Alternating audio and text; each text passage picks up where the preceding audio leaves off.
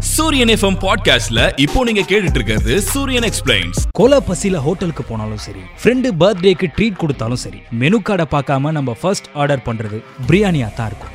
Biryani Indian ஃபுட்டா இல்லாம இருந்தாலும் இந்தியர்களுக்கு ரொம்ப பிடிச்ச ஃபேவரட் ஃபுட்டா இருக்குன்றத யாராலையும் மறுக்க முடியாது. நான்வெஜ்ல என்ன டிஷ் பிடிக்கும்னு யாரையாவது கேட்டா இதெல்லாம் கேள்வியா பாஸ் பிரியாணி தான் வேற என்ன அப்படின்னு யோசிக்காம சொல்லுவாங்க. நமக்கு ஏன் பிரியாணி பிடிச்ச ஃபுட்டா இருக்கு அப்படின்றத பத்தியும் தான் பார்க்க போறோம். பாரம்பரிய உணவா இருந்தாலும் சரி வேற ஒரு நாட்டுல இருந்து இறக்குமதியான உணவா இருந்தாலும் சரி அதோட கலாச்சார பின்னணியை சொல்லும்போது ரசிச்சு ருசிச்சு சாப்பிடுற ஃபுட்டோட டேஸ்ட் இன்னும் அதிகமா இருக்கும். வரலாறு முக்கியம் அமைச்சரே அப்படின்ற மாதிரி பிரியாணியோட வரலாறு ஆராய்ஞ்சா அது நம்மள கிபி இரண்டாம் நூற்றாண்டுக்கு கொண்டு போகுது. சங்க இலக்கியங்கள்ல பிரியாணியோட வரலாற்று சுவடுகள் தென்படுது. இப்போ பிரியாணி நம்ம எப்படி செய்யறோமோ அதே மெத்தட்ல பண்டைய தமிழர்கள் ஒரு ஃபுட்டை செஞ்சு சாப்பிட்டு வந்திருக்காங்க. அதுக்கு பேரு ஊன் சோறு. அரிசி நெய் மஞ்சள் மிளகு புன்னை இலைன்னு இதோட சேர்த்து கறியை சமைச்சு சாப்பிட்றதே ஊன் சோறு. அந்த டைம்ல ஊன் சோறு மிக பிரபலமான ஒரு ஃபுட்டா இருந்திருக்கு. பிரியாணின்ற வார்த்தை பெர்சியான்ற மொழியிலிருந்து வந்த ஒரு உருது சொல் அப்படின்னு நம்பப்படுது. மங்கோலிய பேரரசர் தைமூர் இந்தியா மேல ஆயிரத்தி முன்னூத்தி தொண்ணூத்தி எட்டாவது வருஷம் படையெடுத்து வந்தாரு. அந்த டைம்ல போர் வீரர்களுக்காக பிரத்யேகமா சமைக்கப்பட்ட உணவு தான் இந்த பிரியாணின்ற ஒரு வரலாற்று தகவலும் இருக்கு. இது ஒரு சைடு இருக்க ஒரு வாட்டி போர் நடந்துட்டு இருந்த இடத்துக்கு வந்த ஷாஜகானோட ஒய்ஃப் மும்தாஜ் போர் வீரர்களோட நிலையை பார்த்து வருத்தப்பட்டு அதுல ஊட்டச்சத்து கம்மியா இருந்தவங்களுக்கு அரிசியையும் கறியையும் சேர்த்து ஒரு உணவா மும்தாஜ் உருவாக்குனதே பிரியாணின்ற வரலாற்று தகவலும் இருக்கு. இந்திய சமையல்ல ஒரு பார்ட்டா இருக்க ஹைதராபாத் பிரியாணி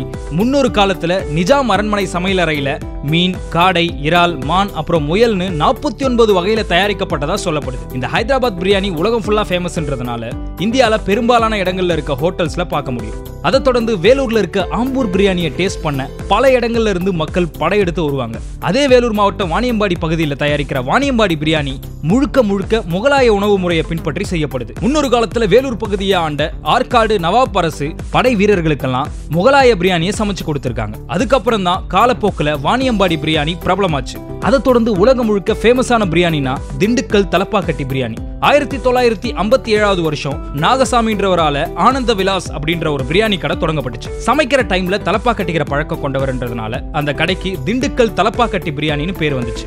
முழுக்க முழுக்க சீரக சம்பா அரிசி மட்டுமே பிரியாணிக்கு பயன்படுத்துறாங்க. அது மட்டும் இல்லாம மசாலா எல்லாமே அவங்களோட சொந்த ஊரான திண்டுக்கல்ல இருந்தே வர வைக்கிறதுனால பிரியாணியோட டேஸ்ட் யூனிக்காவும் ருசியாவும் இருக்கு. ஜம்முல காஷ்மீர் பிரியாணி குஜராத்ல மிமோனி பிரியாணி தமிழ்நாட்டுல திண்டுக்கல் பிரியாணின்னு பிரியாணி வகைரா இந்தியா ஃபுல்லா பறந்து விரிஞ்சிருக்கு. இந்தியாவை தவிர சிலோன் பிரியாணி பாகிஸ்தான் சிந்தி பிரியாணி மலேசியன் பிரியாணின்னு கடல் கடந்தும் பிரியாணி மக்களை ஆட்கொள்ளுது. இதை தவிர அந்தந்த ஊர்களில் சில ஹோட்டல்ஸில் பிரியாணி செம டேஸ்ட்டாகவும் ஃபேமஸாகவும் இருக்கும். இப்படி இந்தியா முழுக்க பிரியாணி பரவி நம்ம எல்லாரோட மனசுலையும் சேர் போட்டு தலைவர் ஸ்டைலில் கம்பீரமாக உக்காந்துட்டு இருக்கு குறிப்பாக ஆன்லைனில் ஆர்டர் செஞ்சு சாப்பிட்ற ஃபுட் லிஸ்ட்டில் சிக்கன் பிரியாணி இந்திய அளவில் ஃபர்ஸ்ட் பிளேஸில் இருக்கு. பண்டிகை கால உணவாக இருந்த பிரியாணி இப்போ அன்றாட உணவுகளில் ஒன்றா மாறி போச்சு அதுவும் வீட்டில் சமைக்கிற பிரியாணியை விட ஹோட்டல் பிரியாணிக்கு தான் மக்கள் கிட்ட மவுஸ் அதிகம். கடந்த சில வருஷங்களா ஃபுட்டிஸோட ஃபேவரட்டா இருந்த பீட்சாவை ஓரம் தள்ளிட்டு இப்ப பிரியாணி முதல் இடத்துல இருக்கு. நைட்டு பன்னெண்டு மணிக்கா இருக்கட்டும் இல்ல விடிய காலையில நாலு மணிக்கா கூட இருக்கட்டும். பிரியாணி சாப்பிட இங்க ஆள் இருந்துட்டே தான் இருக்கு. அது எவ்வளவு தூரமா இருந்தாலும் சரி.